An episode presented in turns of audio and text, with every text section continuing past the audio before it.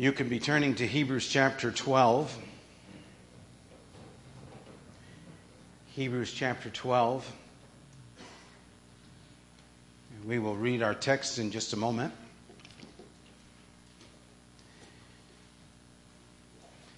If you follow along as we have gone through the book of Hebrews, you know that my approach has been throughout our look at the book of Hebrews is take these big flyover passages, trying to make sure that we connect the dots for the argument going through it. And uh, we have come kind of to a critical point. Strike that. I don't want to say that any part of God's word is more important. We've come to a summary point. We've already began the summary point. And so, possibly just for today, I'm going to slow down, and my text will only be two verses today from the book of Hebrews. Before we do that, I want to remind you of where we've been. Because I speak much less frequently, I'm just going to run through a summary of where we have been. First of all, I want to remind you that the book of Hebrews was written to Jewish Christians who were suffering and were tempted to return to the old covenant ways.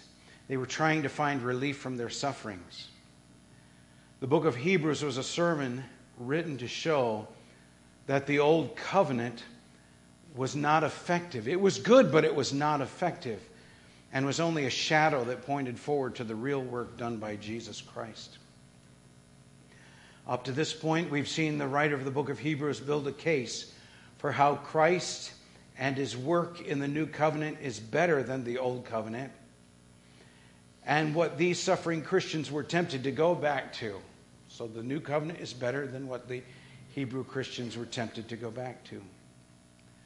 Third, broadly, we could say that Hebrews 1 through 7 have told us who Christ is, and that Hebrews 8 and 9 have told us what Christ has done. As we've gotten to chapter 10, chapter 10 was a culmination of what the writer of the book of Hebrews has been sharing about the work of Christ. That passage summarized and shared with us how Christ is the perfect sacrifice and the only sacrifice God was pleased with. In the last part of chapter 10, we looked at how the writer began to give us the proper response to all that he's been teaching us about Christ in the new covenant. We were exhorted to hold fast the confession of our hope and consider and were to consider how to stir up one another to love and good works. The proper response is not to turn away from Christ because we're going through. The proper response is to turn to Christ because of what we're going through. And then last time I spoke, we looked together at we, what we saw. I'm sorry, we, last time we looked together at this, we saw how the Old Covenant saints were commended by God because they trusted in God and His promises.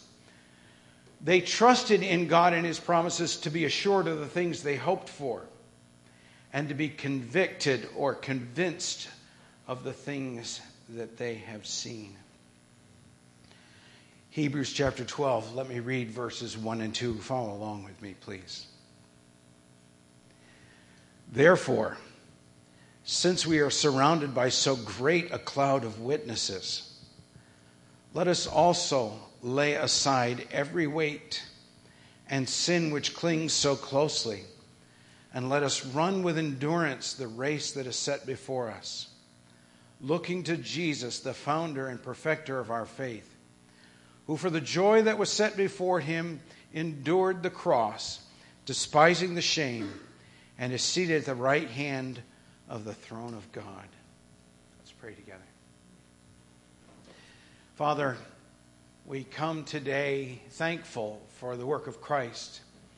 And as we talk about it in our sermons from all places in Scripture, and as we remark about it, even as we sing about it, we glory, we rejoice in the work of Christ. And so, Father, as we come to this passage today, and this passage lays out a course for us in relation to how life is difficult and how this wonder of the work of Christ is there.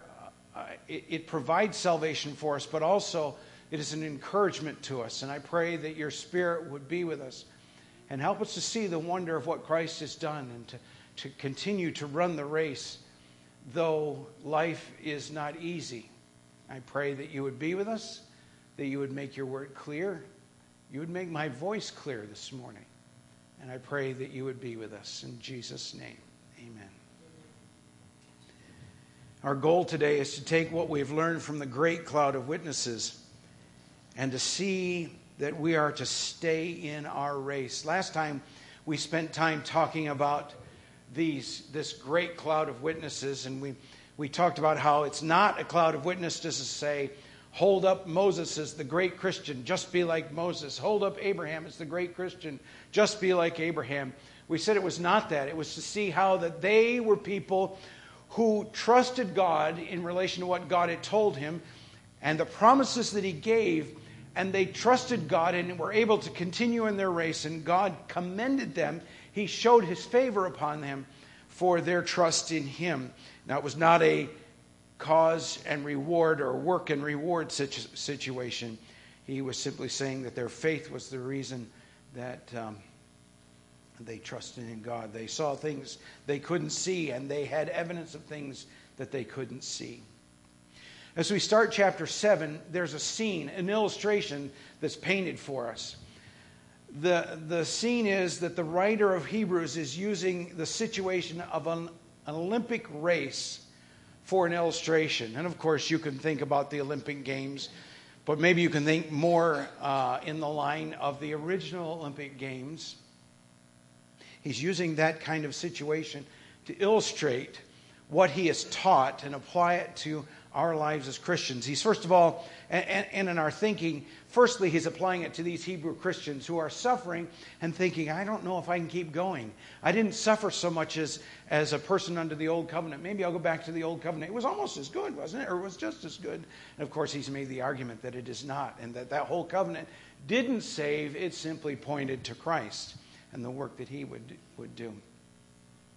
So now he's, he's brought us into this picture. He's planted us in a, in a coliseum, if you want. And he's uh, bringing before us the illustration of racers on uh, different races during a whole day of competition in a com- coliseum. At least some part of the race, and, and the race that is spoken of here is not, not 100 yard dashes, it's not long jumps, it's not um, the 400 yard race. This, he's, he's using the illustration of marathons.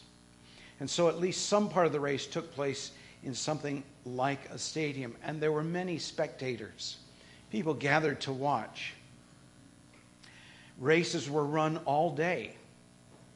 Race would run, a winner to be, clear, be declared, and I don't know if they gave second and third and fourth places that doesn't really matter to the illustration. But the race was run, and the winners at the end were then seated.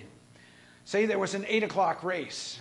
The race was run, and the, and the winners from the 8 o'clock race were placed in a certain spot in the Coliseum. They don't do like necessarily they do today in the Olympic Games, where once a race is complete, completely complete, they would have the award ceremony where they'd have the different stands and people on different levels.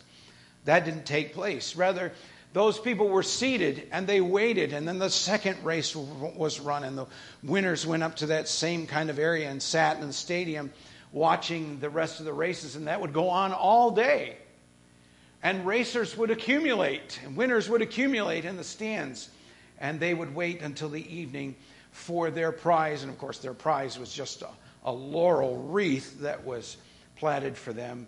And uh, so they were given that at the end of the day. People who were in the race could remove anything that would hinder their ability to run. And, and, many of you are probably sitting there inside snickering now, thinking, oh, I know about those, those old Olympic Games. Those people run naked. And of course they did. And their thought was, I am going to take off everything, anything that hinders me from running. And um, I would imagine also because of the way the illustration runs here, and it just makes sense because that's the way it is. I remember this is an offshoot of the illustration. I remember as a kid uh, hearing about Olympic Games and swimmers, and that they would shave their head to become more aerodynamic. And if they were a man with a lot of body hair, they would shave the hair off their body to be, I said aerodynamic, I meant aquadynamic. Uh, they would do whatever it took to get that little bit more speed. And, and these people also, they would do whatever it took. Not only would they run naked, but they would, they would diet and, you know, exercise. And they wouldn't go around with my six pack to be able to run. That would hinder them.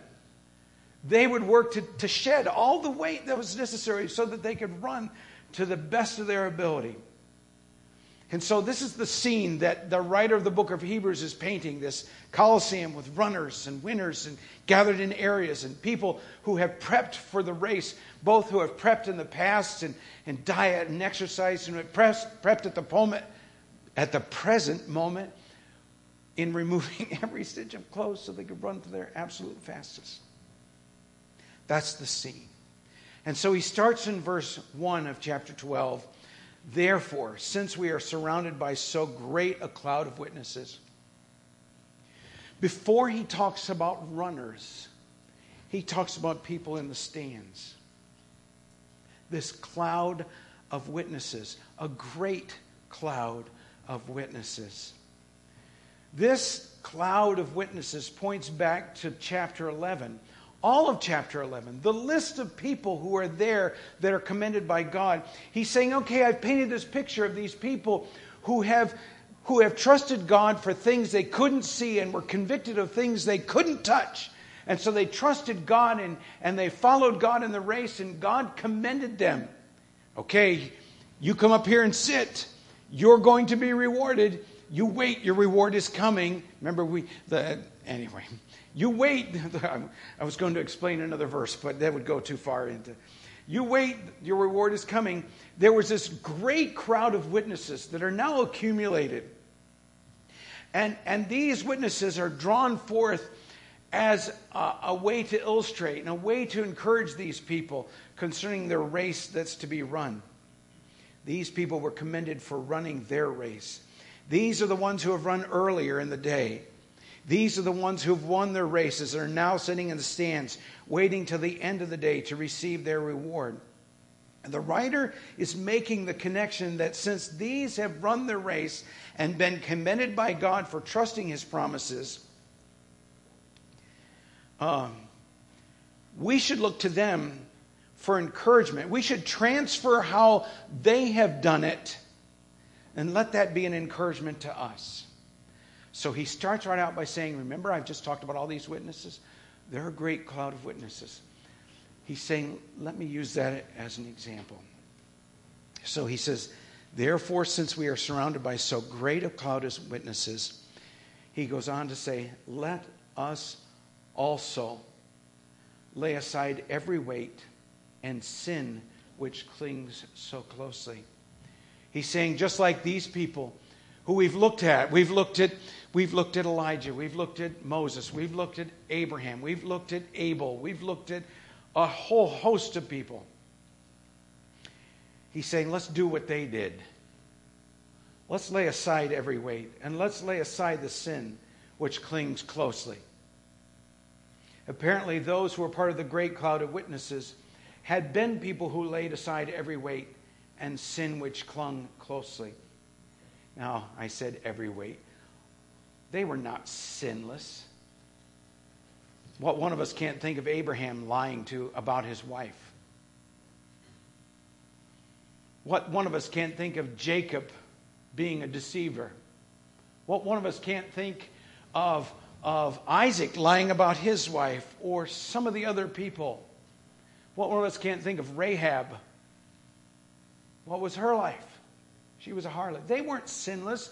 They didn't lay aside every sin. Now, this is not saying, oh, that excuses you. It's saying in the race, they came to points where they had to deal with things. This is speaking of how they had to deal with their sin to be able to run their race. It is speaking of how they had to shed the weight of some of the things around them, even good things, to be able to run the race. The writer is arguing that we are to lay aside every weight and sin that clings close to us, just as those who have already run had to lay aside sin and wait to win. And so, what I'm going to do for just a couple minutes is take us back into the Colosseum. We're taking our microphone. we're not. But we're thinking about Abraham, and we're going to think about Moses. And think about that phrase let us also lay aside every weight and sin which clings closely. And think about their situation and use those as examples, just like the writer of Hebrews wanted for us. So let's ask what did Abraham have to lay aside? Well, first of all, Abraham had to lay aside a comfortable home in Ur of Chaldees. He had it nice. From every indication, he was part of a wealthy family. For every, every indication, he had a nice home in the Ur now, it doesn't describe it or anything that, like that, but as he is described, he is a man of means.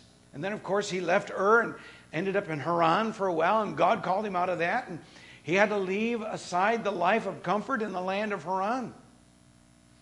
It wasn't a sin to live in a nice house.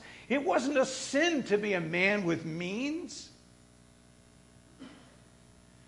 But it was a weight that hindered him because God said, I'm going to give you something. I'm going to give you a land that is yours, and I'm going to give it to you, and I'm going to give it to your posterity. I'm going to give you a land that is as far as and as wide, high and long and wide, or however you want to say it, as you can walk. It's yours. And to get that, he had to lay aside the weight of living in Ur, living in Haran, and go. And he did. Was it a struggle? Doesn't talk about it. We do get a hint. He took his dad with him from Ur to Haran, got stuck there for a while. God said to him again, I want you to leave this place and your father and go to the place. He had to make the decision again. He had to put off that weight. So he, he left a com- comfortable home in Haran.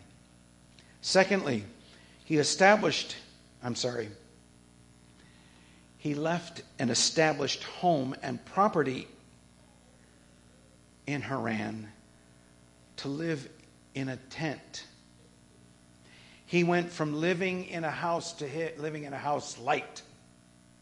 Not just a mini home. Some of you have We've talked and looked at those pictures of those houses that are like on a travel trailer. That's not what he had. He had a tent. And he lived in a tent all his life to follow the promises of God. So he had to lay aside a permanent structure. Never, ever did he live in a permanent structure once he left. Thirdly, he had to um, shed the sin of unbelief. He was being weighed down by unbelief. He doubted that he and his wife could have a child. God came to him a couple of times. I'm going to give you a child. It's going to be by her. But God, I'm 75. How about Ishmael? God says, No, it's going to be by her. So he had to shed the weight of sin and, and trusting in working things out on his own.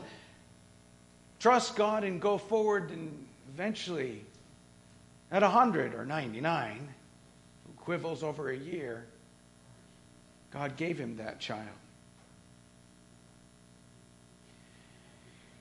He had to lay aside the lack of understanding.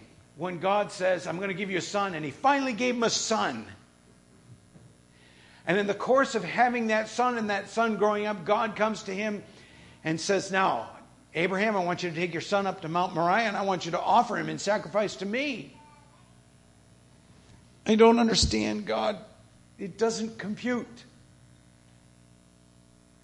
And he had to lay that aside and say, God has promised me this son.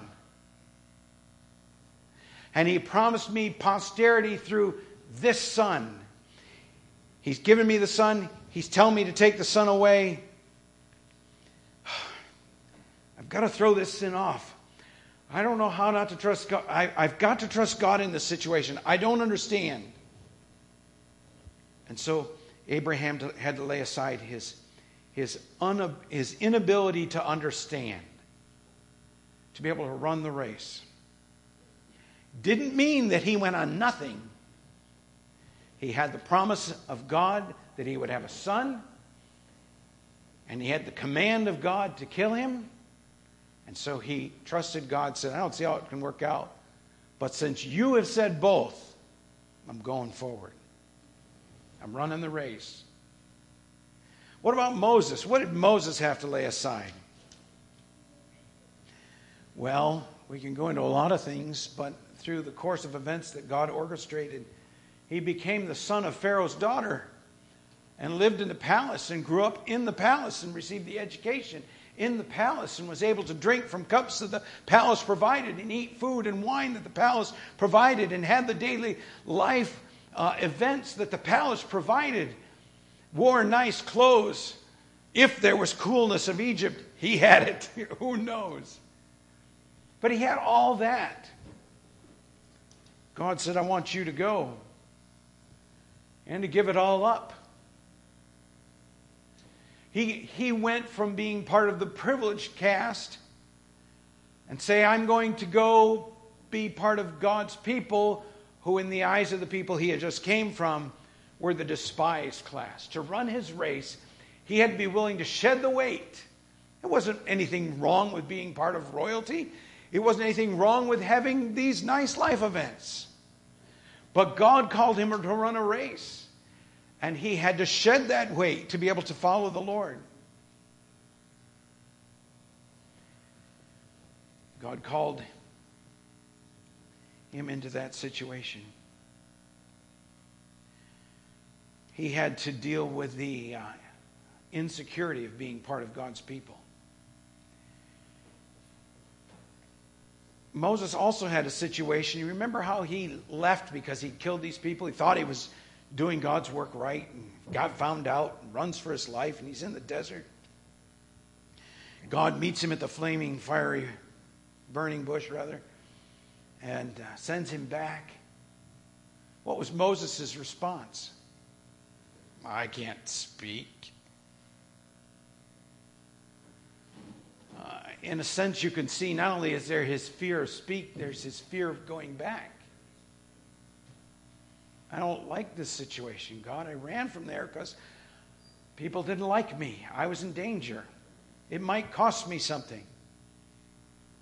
He had to lay that aside to run his race. The weight of fear that came from seeing Pharaoh, not the same Pharaoh, but seeing a Pharaoh again. Oh, I've heard about you. It's good you're back. We can deal with you. Had to leave that all to the Lord. Scripture even mentions here the weight of the fear that came from crossing Pharaoh, or crossing the Red Sea, and going through and trusting the Lord through that. Put that aside. Trust the Lord. I don't know how God holds up walls of water, but He said to do it. I'm going forward. Well, those are two. You can actually go through the whole list of those in the Colosseum who are listed in verse or chapter 11 and see that these are people who had to lay aside weight and sin to be able to follow the Lord. Let me ask you this. What weight and sin clings closely to you that you have to lay aside? What kind of things tempt you to look back from following Christ? What are the things that you say in your life? I hope this never happens because I don't know if I would continue to walk with the Lord if that happens. Those are weights and sins you need. Now, God will deal with them in order and as necessary. I'm not trying to get you to fear every possible fear in your life and have to deal, but God will deal with them as necessary. Let me just give you some suggestions. You might be afraid that your trials may cause you to lose everything boss, falsely accuses you of work, at work, of doing something wrong. You lose your job. Because you have no job, you lo- lose your pay. Because you lose your pay, you lose your house. Because you lose your house, oh, where will we live? You say that you don't know if you can live poor or even destitute. What do we do in those kinds of things? Now, again, I, am throwing this at you, and I don't want you to think it all come at you at once. God has built it, just like Abraham's situation progressed slowly, and he dealt with the things as God brought them to his life.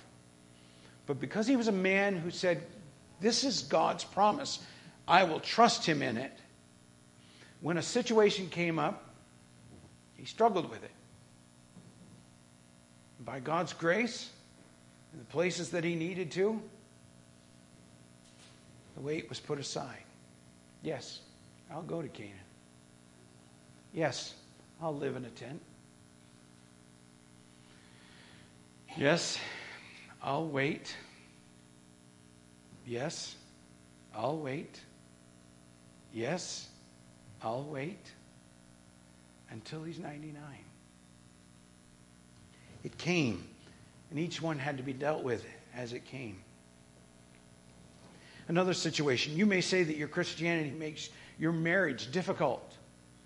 You don't know if you can live with your mate at odds with you.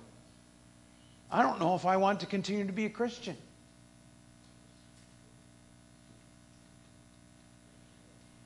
Trust the promises. Look to Christ as we'll look in, talk about in just a minute. You may say, I'm afraid biblical conviction, convictions will cost me my job, or it'll cost me peace in my neighborhood, or it'll cost me persecution. Do those things tempt you and pull at you to say, I don't know if I want to keep following Christ? Those are the kind of things you need to put aside. Those are the kind of things you need to address if you're going to run with endurance the race that's set before you. What kind of things might cling close to you that, that are not sinful but weigh you down and keep you? I've sort of already already intermixed these, but what kind of things might cling close to you that you might that are not sinful but might weigh you down and keep you from effectively running for Christ? Do you have such a strong desire for settled and quiet home that you're not willing to run for Christ as you want, uh, ought? Do you have a desire to live where you're where you've always wanted? I'm thinking of Abraham and Ur. I never thought I'd move away from my parents. Never had a desire to move away from my parents. But I don't live with my parents or anywhere near my parents. And that was sort of hard to begin with.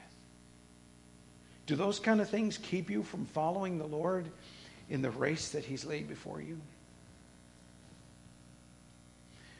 What are the sins? What sins do you have that you do not want to give up, that drag you down and tempt you to quit the race? Please don't think I'm confusing this or trying to confuse you with the, the sins that you struggle with, that you want gone, and you're seeking the Lord's help. What kind of things, rather, are you dealing with that are sins that you say, I don't want gone? I want to be like this. I do not want to give these things up.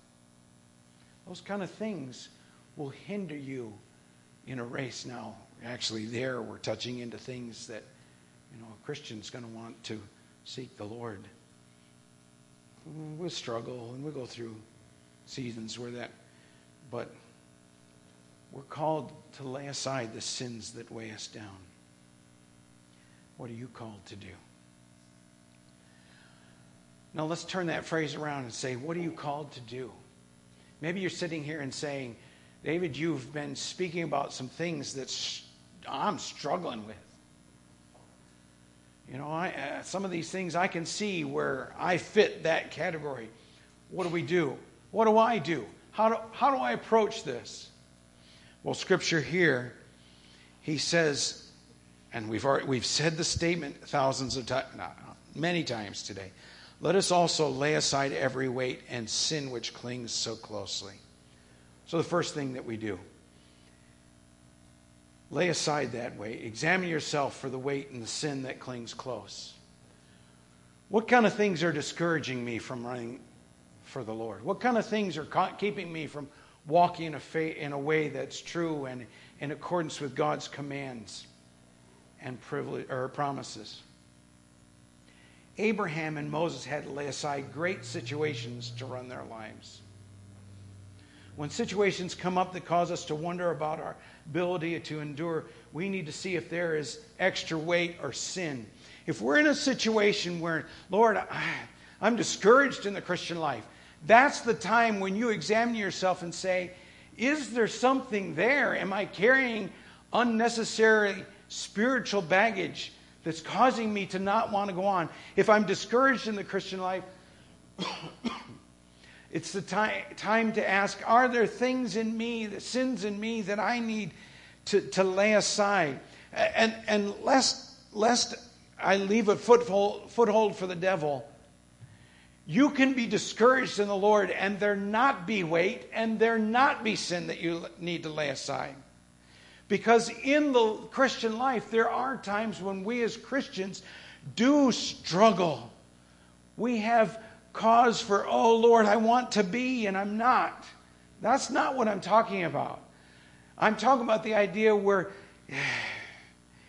you're wondering if you don't want to go on, if you're, you're losing your desire to go on. I'm not talking about the person who wants to go on and feels a coldness. I'm talking about the person who doesn't want to go on. And you're starting to see that. You're getting scared, thinking, I, I, I don't know if I want to continue in this Christian life.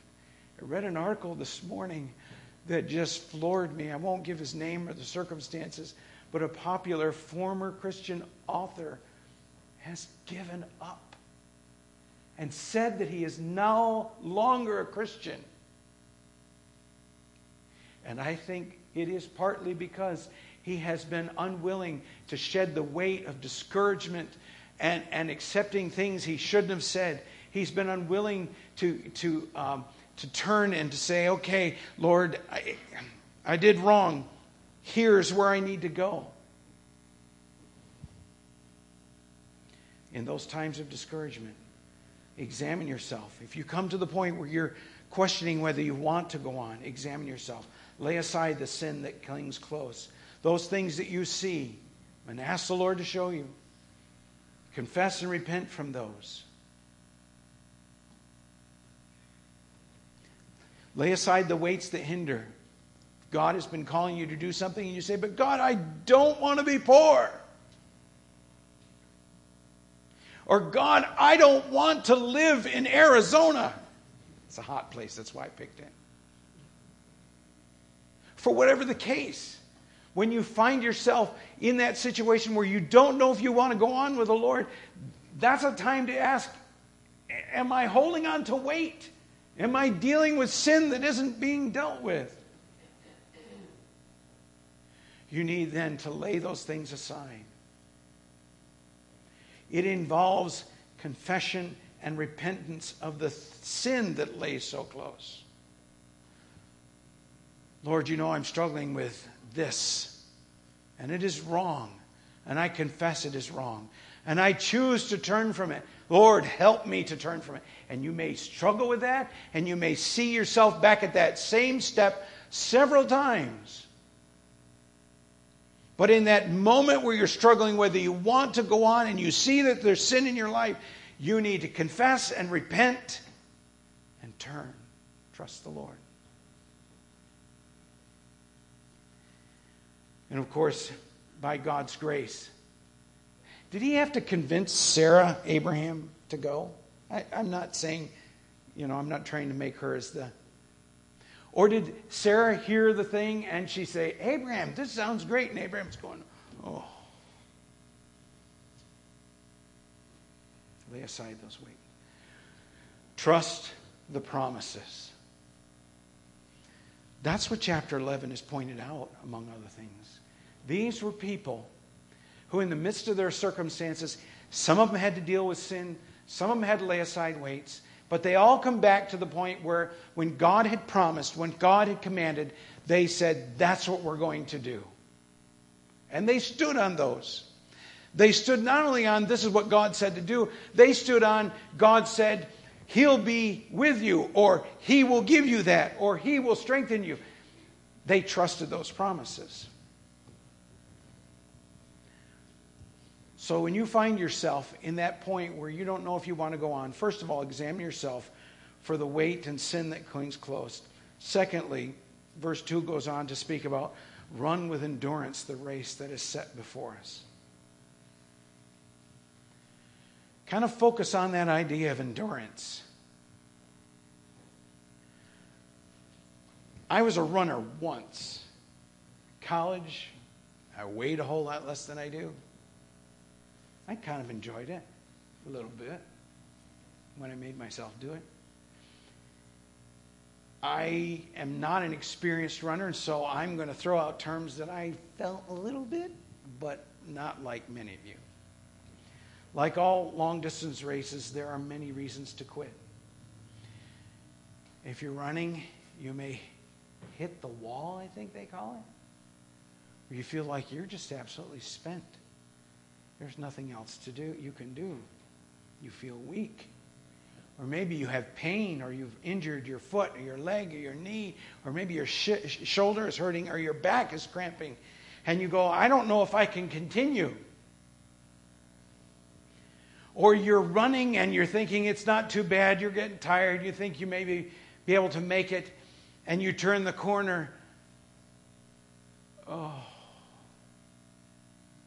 I got to run the Ravine Hill. That's up 81. Six miles. And you think, how am I ever going to make it? I don't know if I can keep going. These things happen to, to long races. And the Christian race is filled with many circumstances that may do the same thing to you, cause you to want to quit. You've lived your life with the Lord for X amount of years. Things have been difficult, but the Lord has brought you through. And you come to that trial that you never thought you'd face. And you come to that trial and you think, oh, I don't know if I can face that. I don't know if I can go up that hill.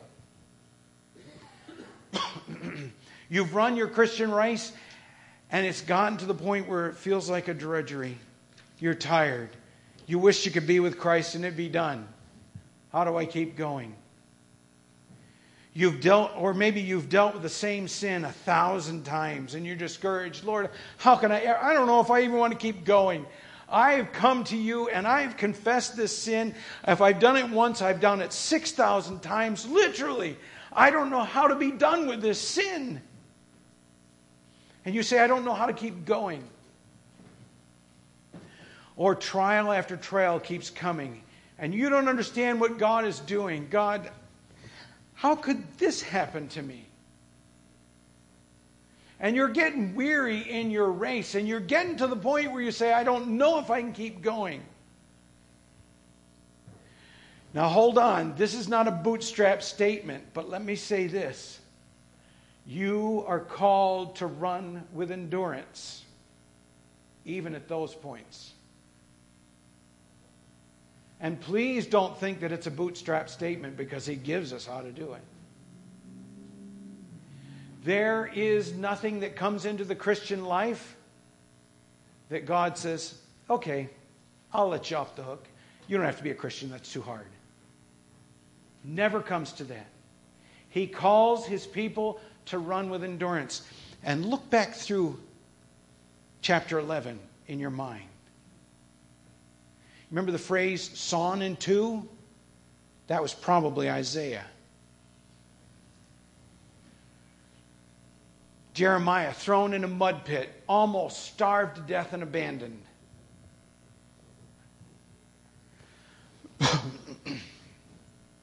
We're to keep going. and they did. How do we keep going when we want to quit? Well, it just so happens that the writer of Hebrews knows that we're thinking about asking that question, and so he answers it. He says, um, Let us lay aside every weight and sin which clings so closely, and let us run with endurance that is set, set before us, looking to Jesus, the founder and perfecter of our faith. For for the joy that was set before him endured the cross, despising the shame, and is seated at the right hand of God. Now, I'm only going to touch at the beginning of this because next time we look at this, we go on into the rest of the chapter and talk about more things. But let me give you some of what's here. How do we keep going when we want to quit? First off, I want to point out that it says, looking to Jesus. I want you to notice it doesn't say, look to Jesus, but rather it says, looking to Jesus. It's not in our Christian life that we are going along and things are, oh, all right, and then they start to get a little hard, and, you know, we make it through, and we, you know, we struggle, and, and then every once in a while we get a little discouraged, and we take a quick glance at Jesus, and, oh, okay. And we keep going. It is this idea that we as believers are people who set our eyes on Jesus. We look to Jesus, we keep our eyes on Him continually in looking to Jesus, we realize that this is the one, as this phrase speaks of, He's the one who's created us, created in us faith to believe. He's the one who's constantly working to make our faith to grow and to mature and to make it complete. Things are discouraging. What do we do? First of all, we've talked about this idea of dealing with sin, and I don't want to leave that out, and dealing with the weight. But we look to Jesus. And we look at him and realize that he's the one who brought us to this point. He enables to believe, and he is the one who will continue to enable us to believe. He is working to make our faith com- uh, mature. He is working to make our faith complete. We need to look to Him. And there may be moments where we cry out and say, Lord, I need your help. Help me to keep my eyes fixed on you. Help me to remember the promises. Help me to remember that you've promised to be there.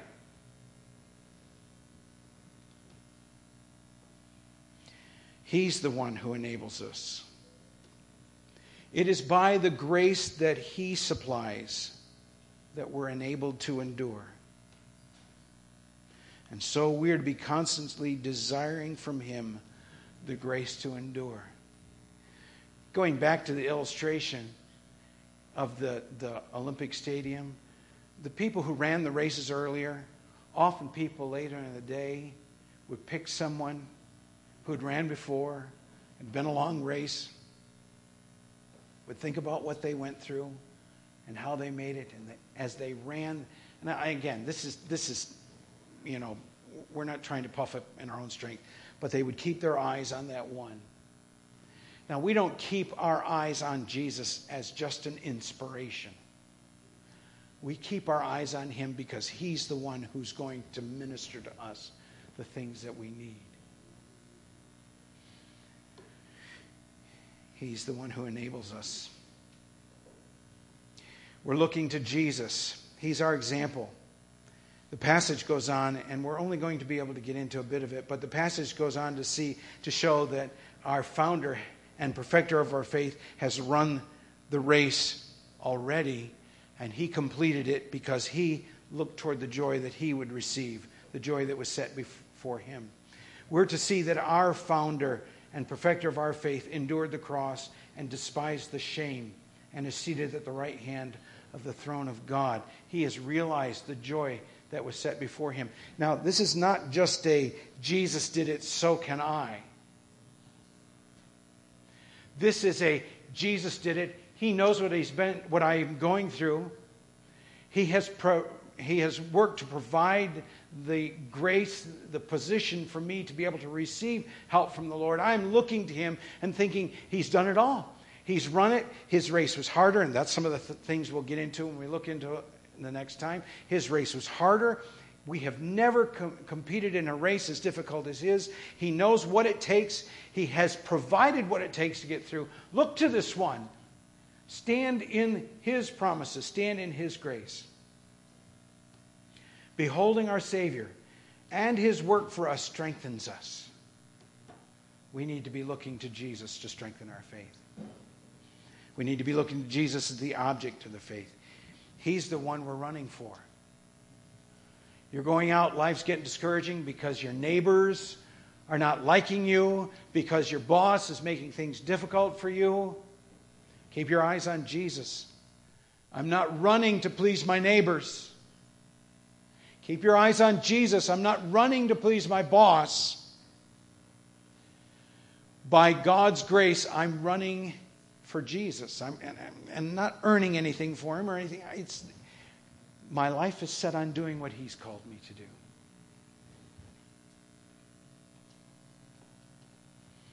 We are looking to Jesus because He's the source of our faith. He's the one who's given us faith, He's the one who's perfecting it. He's the one we are to cry out to that our strength would be strengthened. So we, we, we've, a sense, just begun some of the things that He's going to talk to. But, brothers and sisters, there are in our lives things that may cause us to get to the point where we say, like the Hebrew Christians, because of suffering, I don't know if I can keep going. I don't know if I can put another foot forward in my walk with the Lord. What do we do? We look to Jesus. We lay aside the sin and the weight. Brothers and sisters, if we're going to run this race with success, we're going to have to be putting off that weight and sin. And we're going to have to be looking to Christ. If you're here without Christ, you may be saying that it seems to cost an awful lot to be a Christian. Not trying to cover anything over. You're right. Costs everything. It costs Christ an infinite cost. Serving Christ brings trial and hardship. Sometimes it's discouraging. But is it not worth it to be delivered from God's wrath against your sin? To be delivered from eternity in hell? Now, I say that statement. Please don't think that I'm saying, oh, a little bit of suffering earns for you. No in God's work, these things come. Christ has done it. But there is a salvation out there provided by Christ that's free. Yeah, life's not fun, but it's worth it. Because Jesus came and ran that race, and his race was to live the perfect life and to die in your place, suffering God's wrath to provide salvation for you. Turn to that trust it. Let's pray. Father, I pray that you would be with us. Help us, Father, to be people who, when we see discouragement and the question of whether we want to keep going, help us be people who examine ourselves Choose to put off the weight that hinders. Choose to put off the sin that drags us down. Go to Christ for forgiveness. Confess, repent. Help us to be people then who are looking to Christ. Lord, not just when discouragement comes. Help us to be people who are looking to Christ throughout our race. Help us to be people who are quick to say, I'm paying attention to Jesus because I'm serving him. I pray that you would be with those who are here. We've not painted a very easy picture of Christianity today, but hopefully there is a beautiful picture there to those who don't know Christ. Because I, like everyone born in this world, was born dead in sin, and I was a rebel to God, and the only thing I deserved was God's wrath. And yet Jesus has come to die for us. He's paid the price of our sin, provided access into the very fellowship of God. So, Lord, I pray that you would draw many to yourself this morning. In Jesus' name.